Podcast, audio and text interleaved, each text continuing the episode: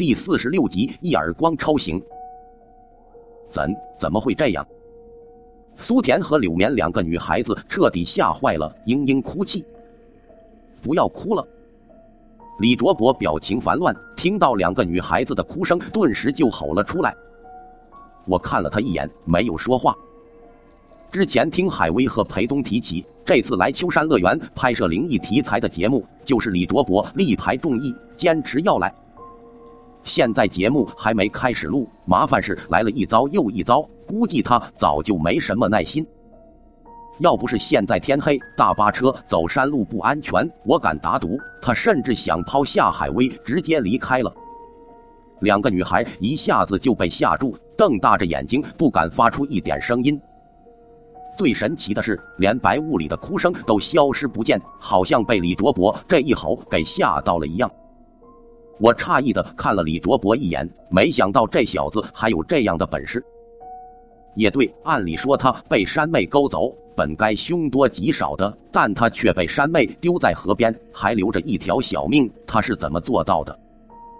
但眼下不是纠结这些的时候。我让所有人手牵着手，千万不要走散，然后往上游方向前进，继续寻找海威。白雾中的黑影虽然诡异，但好像不敢靠近我们，只是一直在周围乱晃，让我脑海里不禁想起一句话：鬼刀一开，看不见，走位，走位。走过一个矮坡，我们面前出现一大片灌木丛，里面传来一阵细碎的动静，好像有人影在其中晃动。不会吧，还有人敢来这里玩，也忒不要命了！林皓月惊叹道。我皱了皱眉，摇了摇头，别乱说，这里废弃那么多年，加上闹鬼传闻，除了我们这种拍节目的，还有谁会跑这儿来？一听我这话，大家都愣住了。如果不是人，那草丛里的是什么东西？我准备上去看看，衣摆却是一紧，回头看去，苏田不知不觉抓住了我的衣角。我我害怕。他可怜巴巴地盯着我，秋水眸子里盛满了紧张和恐惧。哼，你害怕抓着他有什么用？他又不是神仙。忽然，一道不和谐的声音响起。是李卓博这小子，见苏田如此依赖我，忍不住开始嫉妒。组长，这时候就别说这种话了，林先生是唯一懂这些的，我们就相信他吧。裴东在一旁劝道。呵呵，他懂个屁，也就是瞎猫撞见死耗子运气好罢了，他要是真懂，那早就把海威找到了。李卓博毫不留情地对道。这，大家顿时变得哑口无言。在来这里以前，他们和我根本不认识，也就裴东之前收了我玄黄辟邪珠，让他对我有点刮目相看的意思。至于其他人，完全是因为见我这般镇定，下意识选择相信我。可要说我的本事咋样，他们也不清楚啊。我深吸一口气，懒得和李卓博争辩，都这关头还有心思搞内斗，十年脑血栓都没这样的脑回路。轻轻拍了拍苏田的手，示意他安心。我快步上前，拨开灌木丛往前一看，顿时看到令我今生难忘的一幕。只见在浓浓的白雾中，一男一女两道身影紧紧纠缠在一起，男的衣服已经脱光，但看体型就是刚刚失踪的海威。和他抱在一起的女人也没穿衣服，浑身上下光溜溜的。乍一看，好像是一对情难自禁的男女，在这荒郊野岭开始一场天雷勾动地火的酣战。但仔细一看，两人面部，我浑身汗毛直接炸起。只见两人唇舌相交的地方，一条比手腕还粗的舌头正从那女人的口中伸出，深深钻进海威的咽喉里。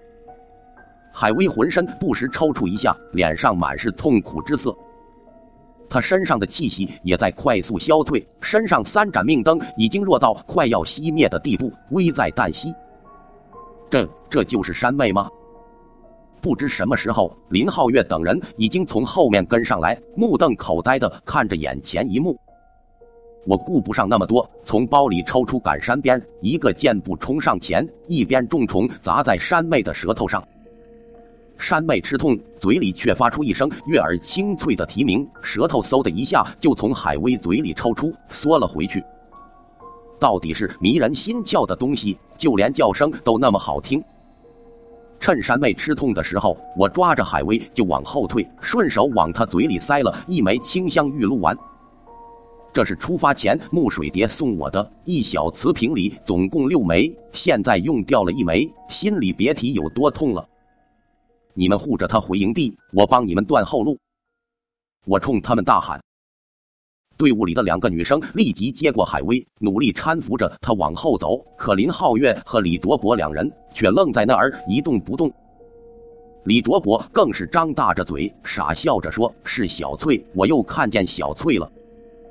我心头一惊，再看向他们的眼睛，发现这两个坑货都被山妹给迷住了，也就裴东身上佩戴着我的玄黄辟邪珠没受影响。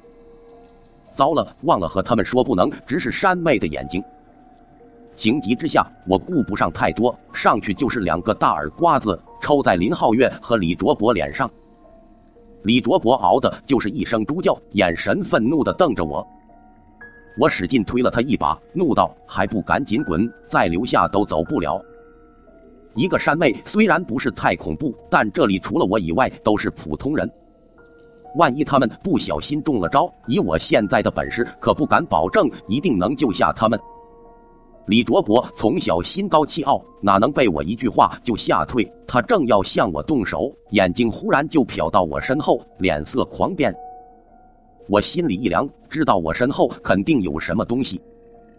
还不等我回头，一阵冰冰凉凉的触感就顺着我的后颈攀爬了上来，滑腻腻黏糊糊的感觉令我一阵毛骨悚然。猛地一转头，一条比手腕还粗的舌头不知何时已经趴在了我肩膀上，跟眼镜蛇一样直立着左右晃动。我吓了一跳，嘴巴下意识张开，那条舌头跟长了眼睛似的，直接就冲我的嘴里钻了进去。完了，我心里浮现出一个绝望的念头。正当我以为要在这里翻车的时候，一只大手忽然从一旁伸出来，死死掐住了山妹的舌头，往后用力一扯。正是被我一耳光抽醒的林皓月。